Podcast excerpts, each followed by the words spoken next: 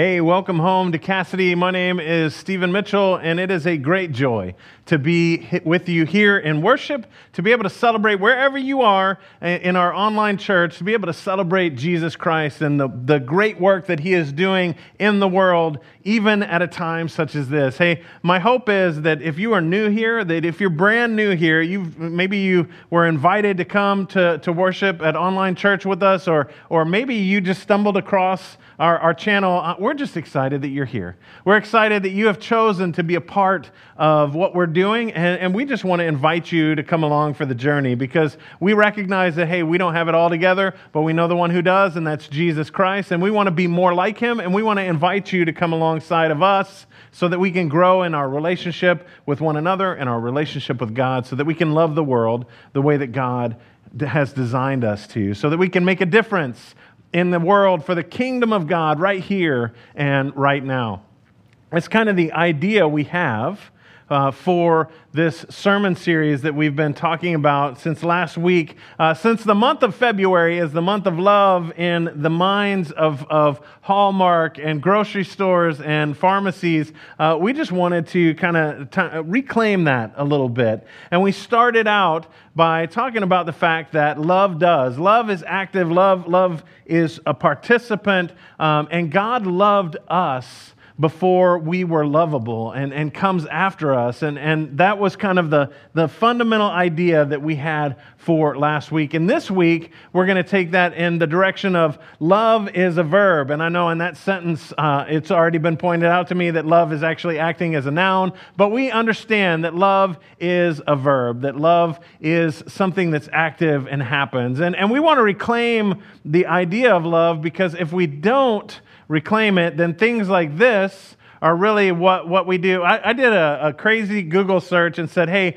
what are some strange gifts for ha- Valentine's? And um, this was one of the strangest. It's a Nicolas Cage sequins pillow. One way it's gold sequins, the other reveals the national treasure that is Nicolas Cage. Um, and, and so I, I, I, you know, last week we had a pink poo on on the the video, and, and so this week we have uh, you know Nicolas Cage pillow. Who knew that uh, love is weird? That's one of the other things that we talked about last week. Is love is weird, uh, but love is also active, and and and love wants you to move and do something. Love wants you to be involved and a participant. Here, here's what I mean. When I was, last week we left off with me in Millington, Tennessee, uh, as a, a, young guy in the Navy, um, spending all of my money on phone calls. Well, I had a bright idea. I decided one weekend, hey, you know what? Instead of spending my money on phone calls, why don't we drive back to Houston? And I had a good friend named Private First Class Funkhauser. Uh, how could you not be friends with a guy named Funkhauser? I mean, it was awesome. So he lived in Houston as well. And, and so we got together and said, hey, we hatched a plan. It was a scheme to drive to Houston. We got out of school at, at about three, but we were still on duty technically until 6 p.m. that night. And we decided, hey, at 6 p.m. from Millington, Tennessee, we're going to depart and we are going to head to Houston, Texas. Now, at 55 miles an hour, that's about 11 hours of travel time to get to Houston and then get to, uh, to uh, Erica's house at that point. Uh, and so we, we decide, hey, we're going to drive back to Houston, no problem. We had this other girl, she was a Marine, and she lived in Houston too, but she was going on leave. And so she said, hey, I'll help pay for some of the gas to get us there. And we were like, hey, more money, let's get in the car. So 6 p.m. rolls around, and we get in the car on a Friday at 6 p.m., and we drive all the way to Houston. And, and the trip uh, led to some wrong ways down one way roads and getting gas in the middle of nowhere and hoping we can find a gas station because we let the gas go too far and, and just barely pulling it out and then heading all the way there. And, and we arrived in Houston uh, around 5 o'clock in the morning just a crazy long trip. And then we're exhausted because we've driven that whole way. So uh, I, I, went to Erica's house and everybody else went their own separate ways. And I woke up around 2 o'clock in the afternoon uh, after going there and, and had a good solid 12 to 14 hours of hanging out with Erica. And then the next day, then, then going to sleep. And then the next day, having to depart to go back to Tennessee. And, and, and here's the deal I, I, I, spent almost 24 hours in a car to spend 10 to 14 hours with a person. Uh, and, and to me, this makes no sense now. Looking at it, it just may, it's not logical. Uh, like that's too much time in a car for too little time in person. Now, the the girl that was a Marine, who I can't remember what her name was, but she was the only smart one with us because she was going on leave, and so this got her to Houston without having to pay too much money, and she was staying for a while. Where private first class Funkhauser and I had to drive down and then had to drive back in just, just a little bit of time. So, uh, the interesting thing, though, is that love doesn't care. Uh, the truth is this love doesn't care if it makes sense. Love doesn't care if it's reasonable. Love doesn't care if it's something that, that should be done or if it's going to block out some time or if it's going to ruin an entire week. Love doesn't care. Love wants you to act and love requires you to act. You can't be a bystander with love. You can't sit on the sidelines and watch love at a distance and be a part of it. Love requires you to do that. And that's one of the things, honestly, that Valentine's Day gets right. Uh, Valentine's, we're celebrating Valentine's weekend this weekend, and, and my guess is you've, you've probably made your uh, purchases or whatever to, to share the love that you have for your significant other or your kiddos or whatever. Uh, you've made those purchases already. If not, you could still probably get that Nicolas Cage pillow for pretty cheap. but but in reality, you probably already have done that, and, and you've provided some semblance of love to, to somebody that's significant to you. Like I said, your loved one or your, your kiddos, uh, maybe your mom or, or whatever. Send flowers to your mom on Valentine's Day. That's, that's a, a big winner in my, in my book. Uh, so here's the deal. Um, there's always action in that. You have to go to the store and buy the candies or chocolates or flowers or whatever it is that you're providing for your significant other or family or friend or whatever. Um, you're, you're doing that. I remember when my kids were uh, young and we would, they, the, you know, the school, at the school that they were at, everybody had to get a Valentine card. So if you were going to provide Valentine's, that's great. You just had to have enough for everyone. And so they would go and do all of the Valentine's cards for everybody that's out there. and, and because love is active, love is doing, love doesn't sit on the sidelines. And, and the love that we have for God is similar to that because we've all experienced Valentine's Day. We've all experienced the love that we recognize, and we've all been a part of an action or active love where we do something in response to what, what we feel on the inside. Again, love is not just an emotion, but it is emotional. Love is not just a feeling, but it does involve our feelings, and it gets us active and moving. And our love of God is similar in that way. As a matter of fact, in 1 John, uh, it says this Dear children, let us not love with words or speech, but with actions and in truth. Let us not love with words or speech, but in actions and in truth. This is the fundamental idea of what love requires. Love requires us to act. Love requires us to do. It's not just what we talk about, it's what we act upon. It's not just an idea or, or uh, mental, mental exercise of, of visibly, you know, of visualizing what it would be like, but instead of, of taking part and being active and going that extra mile to, to demonstrate your love for others. And, and Jesus is saying uh, through John in this that, that we need to do this with actions and in truth, so that our love comes from a, a place of, of truth and a place of, of hope, and, and it, it bubbles over out of us so that the world can experience that through us. Because we've been called to that, and we have so many great examples in the, the Bible of, of people that are overcome by their love of God, by their love of Jesus, and they have to act upon it uh, or by their love of a loved one, and they have to act upon that. One of my favorite stories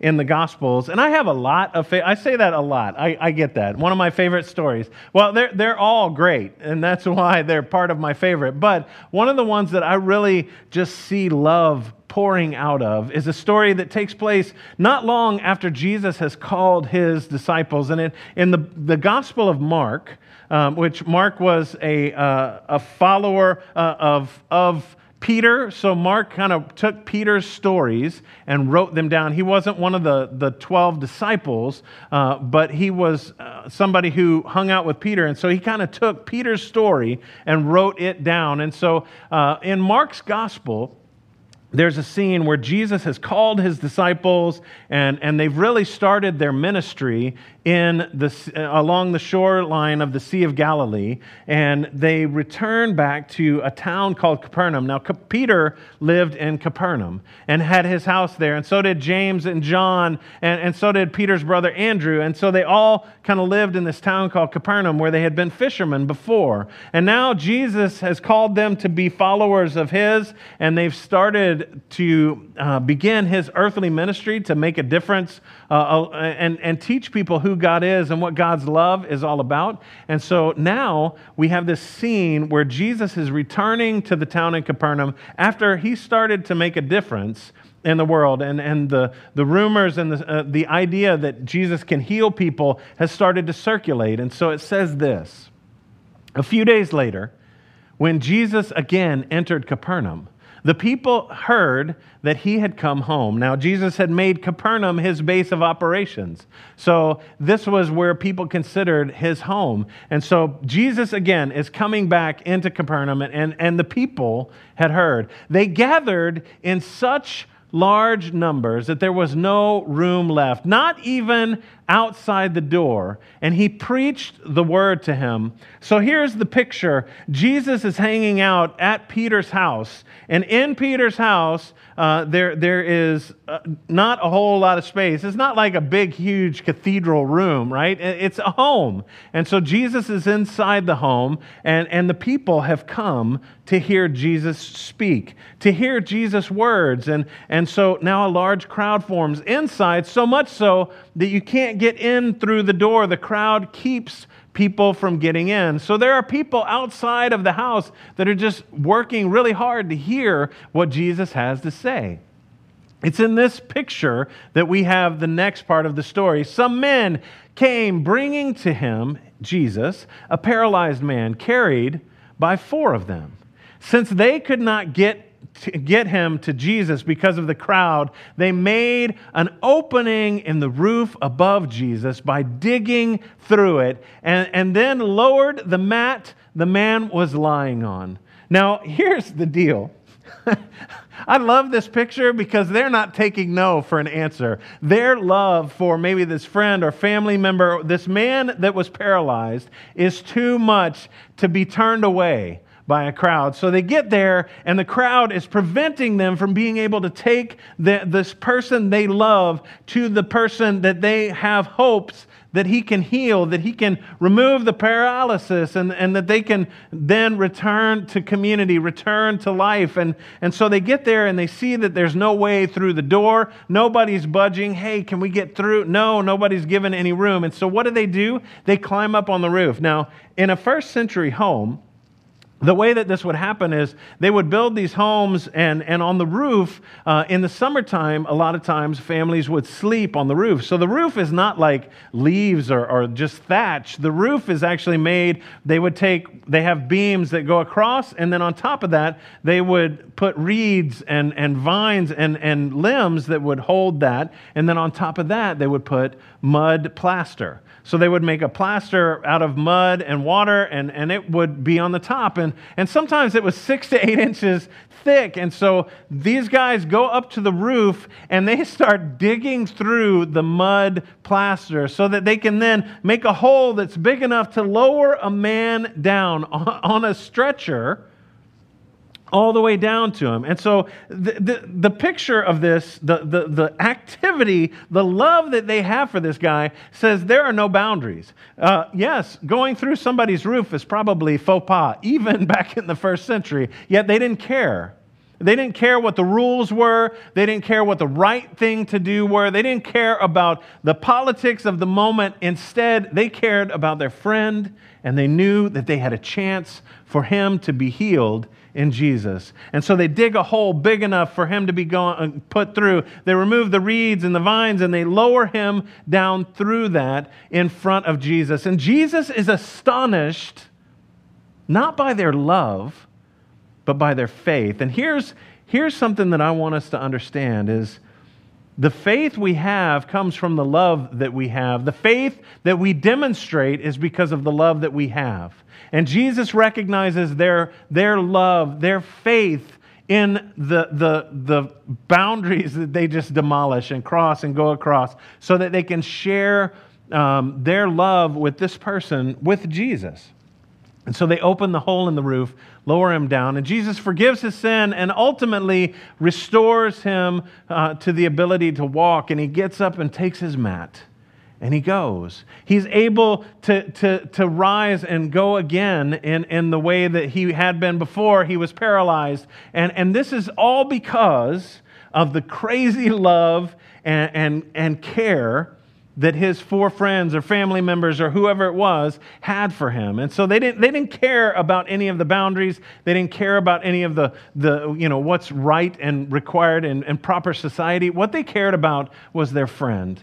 And, and they knew that they had the hope of him being restored to them through Jesus. And, and they went through everything they could to do that. And, and that's what it looks like to love Jesus.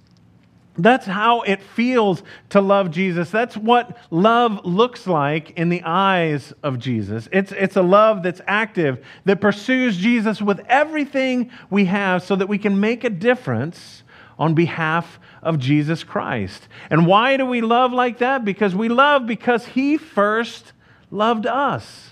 Now, here's the kicker whoever claims to love God yet hates his brother or sister is a liar. Whoever claims to love God yet hates his brother or sister is a liar. John continues and says this For whoever does not love their brother or sister, whom they have seen, cannot love God, whom they have not seen. Now, John is saying that your love has to be active. Jesus doesn't leave it open to us to have a discussion about who, who it is that we need to include in the love that we have. Actually, he had that conversation already. Earlier in, in the Gospels, we see the story of Jesus interacting with a rich young ruler who, who uh, comes to Jesus and says, Hey, what, what do I need to do to follow God? he says, Love God, love your neighbor, and, and do both of those things. Um, and, and so he wanted to justify himself before God, before Jesus. And so he said, Hey, wh- who is it that is my neighbor?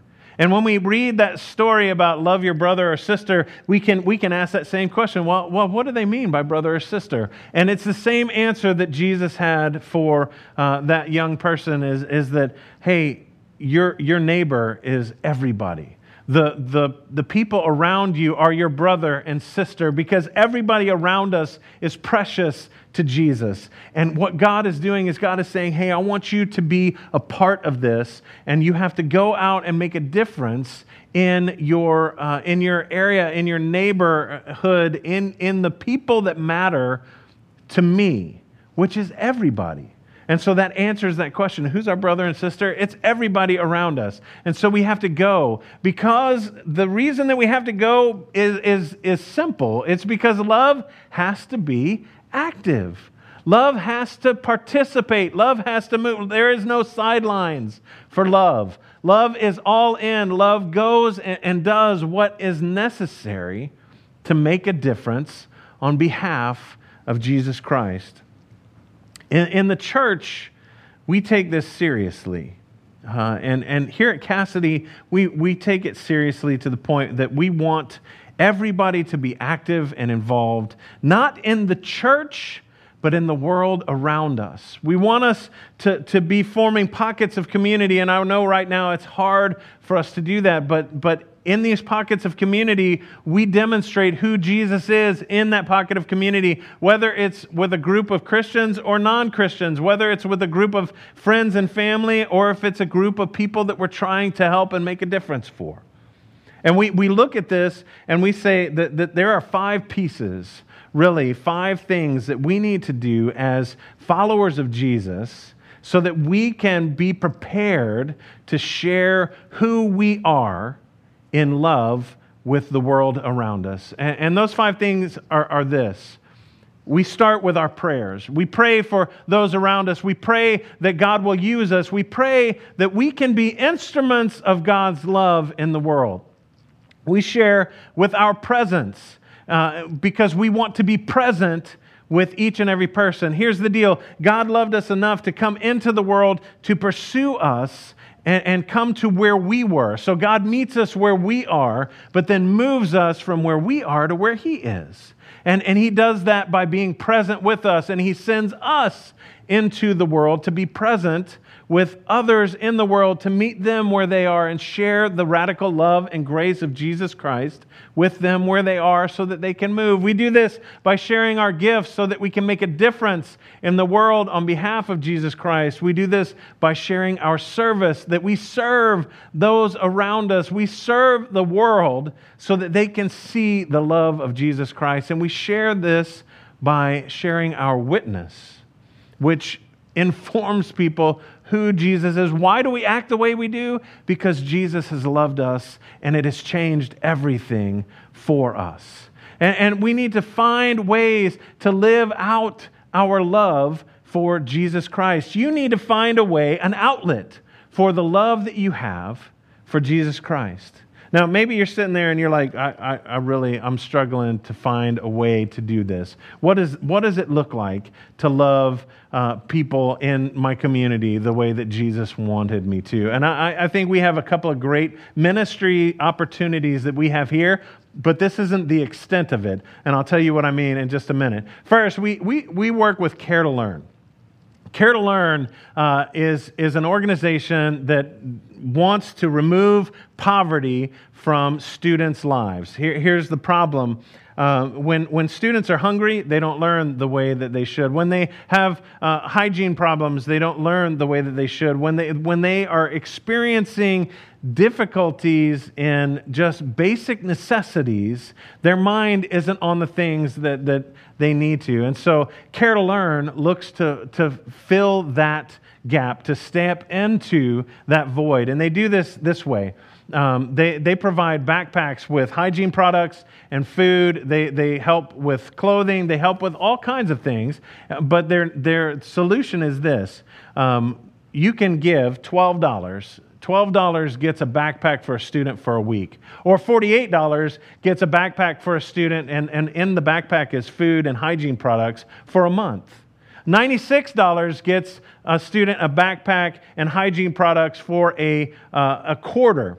$216 gets a backpack of food uh, for a student uh, with hygiene products uh, also for the semester, or $432 for the entirety of a year. Yeah, it's basic math, but that basic math makes a difference in the life of a student. Now, we also get together on, on Wednesdays and we go out there and we offer to pack those backpacks. Every Wednesday, Cassidy Church is like the number one provider of volunteers out at Care to Learn so that we can load those backpacks up, so that we can prepare those. And over 250 backpacks per week are taken to the different schools in our area so that we can make a difference for those around us, for those students. And, and so we put it up there. Text 84321, put the amount you want to give and send it to Care to Learn. That's a way that you can be a part of loving the community radically. Here's another one. Least of these. We've been talking about the Super Bowl, S O U P E R Bowl. We don't want to talk about the Super Bowl, uh, but we, we want to continue to give to least of these. Least of these is a food pantry in our area, and they They, require our assistance. We volunteer out there, we give out there, we make a difference out there. And if you text 84321, put the amount you want, and Super Bowl, it'll automatically set it up so that you can give to that ministry area. Now, here's the deal these are two big ministries. This isn't the extent of what Jesus is calling you to.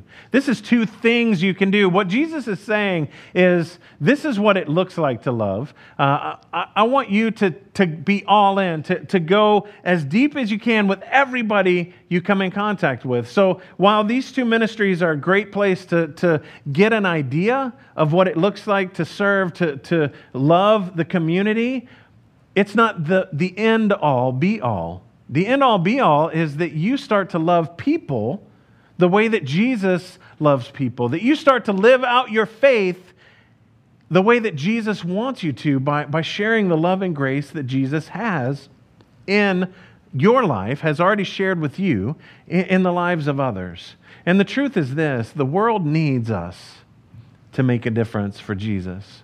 The world needs us to make a difference for Jesus because when we do, everyone takes notice.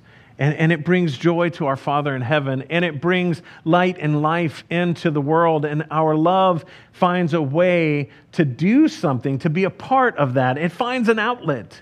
And when, when you act on God's love, when you act on the love that God has given you, that love grows it's impossible to keep it bottled up because then you start wanting to share more of the love that you have received from God with others, and you want to see the difference that you have experienced in your life to happen for others. And that's why we serve a God that, that is filled with love and compassion. And that's why when we talk about the activity, the, the, the, the verb of love, that, that it is active and it's motion and it is doing. So don't let anything hold you back. Don't let anything hinder you. Instead, let's go all in for Jesus Christ and go out into the world and make a difference on his behalf.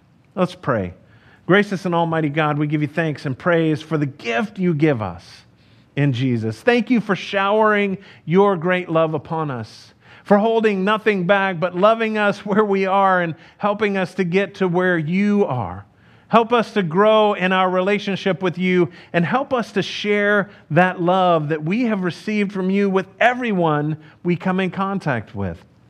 Lord, let us recognize that you care for everyone around us that you don't have any, any barriers or, or, limitations to who you love, and help us to respond in love in that same way. Help us to love those that, that we are, are in contact with. Help us to love those that we uh, are neighbors with. Help us to love those that we are in community with so that we can be more like Jesus in everything we do, so that we can share your radical love and grace, so that we can lift up and, and be the hands and feet of Jesus Christ. Father, we ask this in your gracious name, and we ask that it be done in the name of Jesus. And all of us agreed and said, Amen.